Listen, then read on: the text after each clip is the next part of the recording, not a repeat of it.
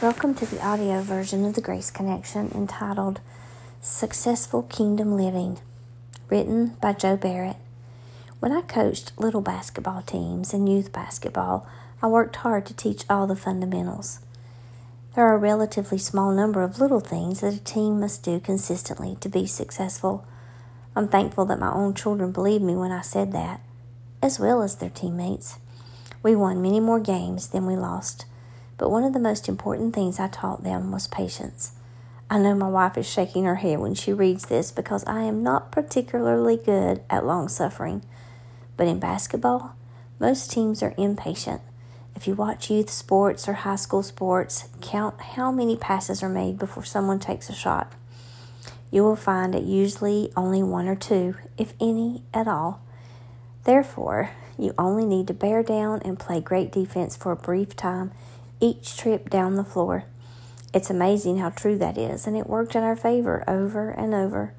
On the other hand, most defenses will only play hard for about 30 seconds each trip down the floor, so the team that passes the ball and moves the defense will end up with an excellent shot opportunity. This is true on all levels of the sport. Here's the point of the basketball lesson today. Most people leave church with a desire to do something meaningful for Christ but we are easily distracted or we grow impatient looking for opportunities. By Tuesday, we've already slid back into a routine of surviving work and taking care of the necessary task of daily living. But remember this truth life is short. You don't have long to live for Jesus. If you are patient, prayerful, and watch, you will be rewarded with excellent opportunities to love, serve, obey, and contribute to the kingdom of God. Galatians 6 9 through 10 says, So let us not become tired of doing good, for if we do not give up, the time will come when we will reap the harvest.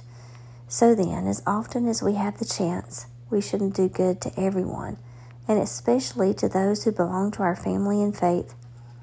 Don't lose focus on Monday or Tuesday. It's our old nature that grows weary so quickly. I remember the words of Jesus in the garden when he returned to find Peter, James, and John sleeping. Consider these words of Christ.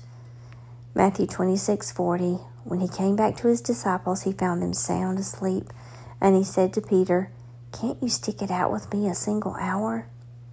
Have a blessed day.